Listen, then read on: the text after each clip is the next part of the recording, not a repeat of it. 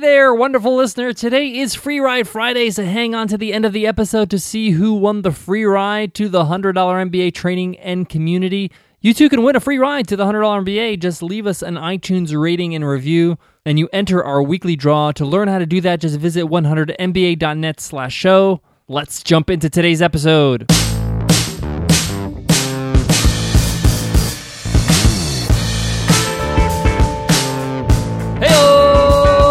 Welcome to the $100 MBA Show, your one stop shop for building a better business with our daily 10 minute business lessons for the real world. I'm your host, your coach, your teacher, Omar Zenhom. I'm also the co founder of the $100 MBA, a complete business training and community online. And today you will learn when is giving up the right thing to do? When is quitting the right decision? This is a tough one. And that's why I wanted to tackle it on today's episode. So let's get down to business.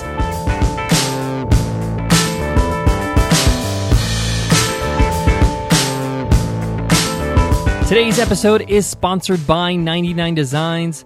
Selection, speed, and creativity are just a few of the benefits of having several designers work on your project. Start your next design project at 99designs.com slash MBA and get a $99 power pack of services for free.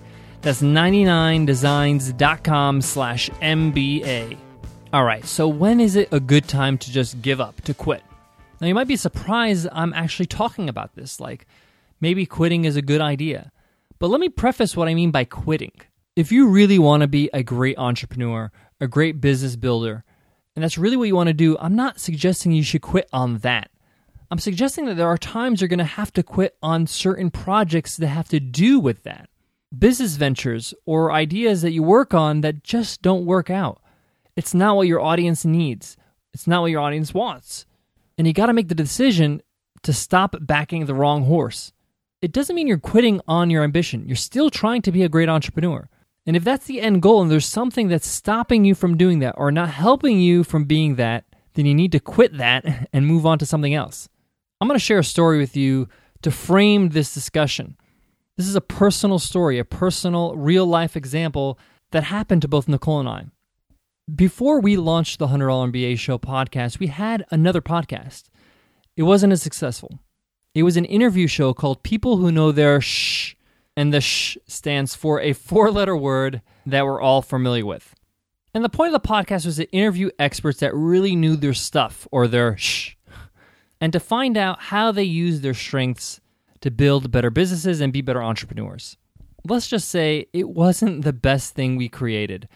We worked very hard, we tried very hard, and we did everything we can to make it successful, but it really wasn't what we needed to do. And it came to the point where we had to decide to let it go. We had to decide to quit on this project. It was taking a lot of our time. Having a podcast is very time consuming.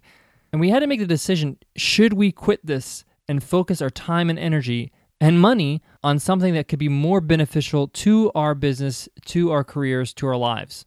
This was really tough because we really worked hard on this and we were really bummed because we really wanted it to be successful, but it wasn't.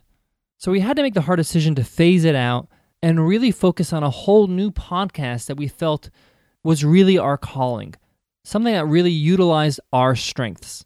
And being educators for over a decade, teaching business lessons every day made a lot more sense. We really studied what the market wanted, we really studied what our audience needed, and we created the $100 MBA show. And if we didn't give up on people who know their shh, then there wouldn't have been a $100 MBA show. We wouldn't have had the time, the resources to do this show.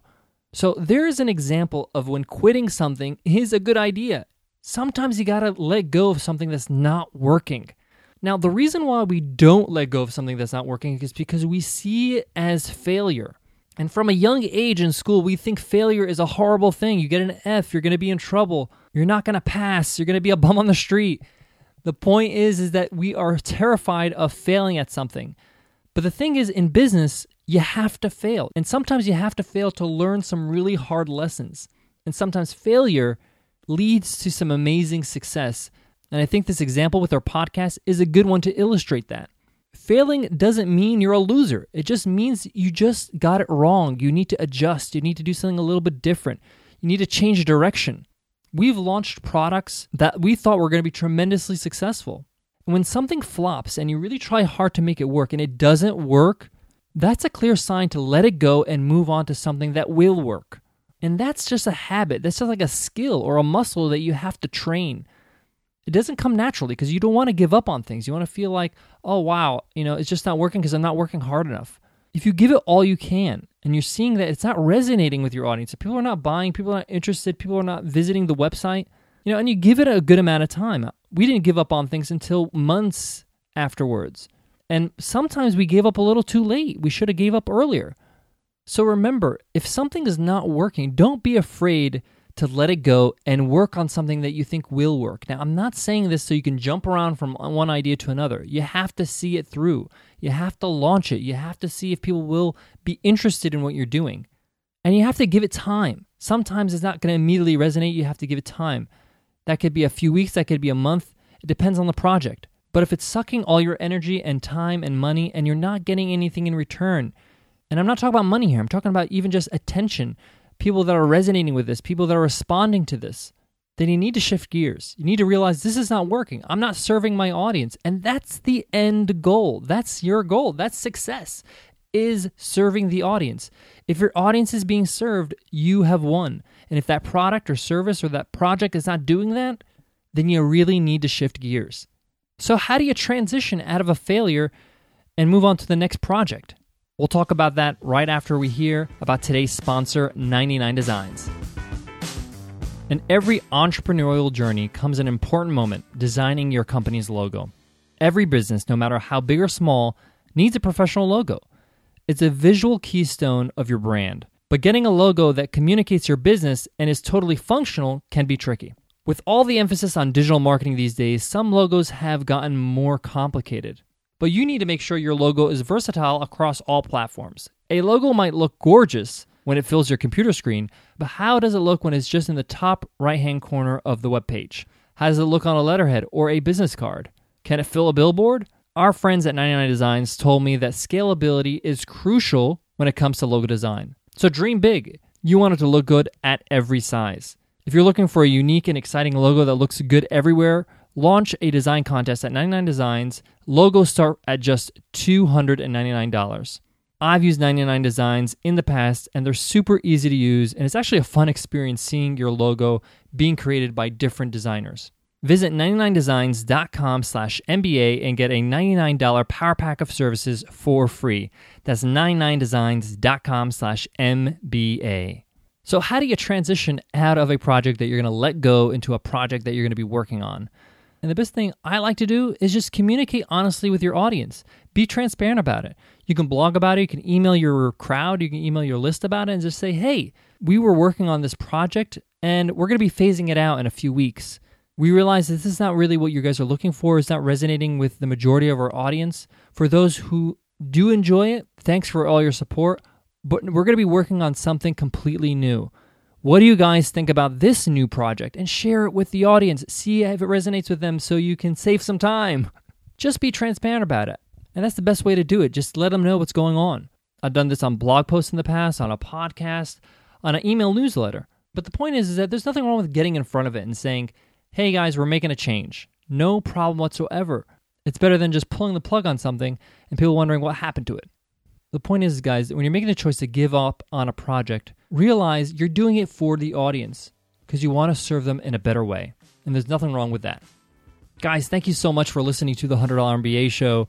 We really appreciate you listening. I don't say this enough, but you, the listener, really, really, really make our day. You really make our day by listening to our show and supporting the show by being a subscriber. So thank you so much for making the show possible because without you guys, we don't have a show.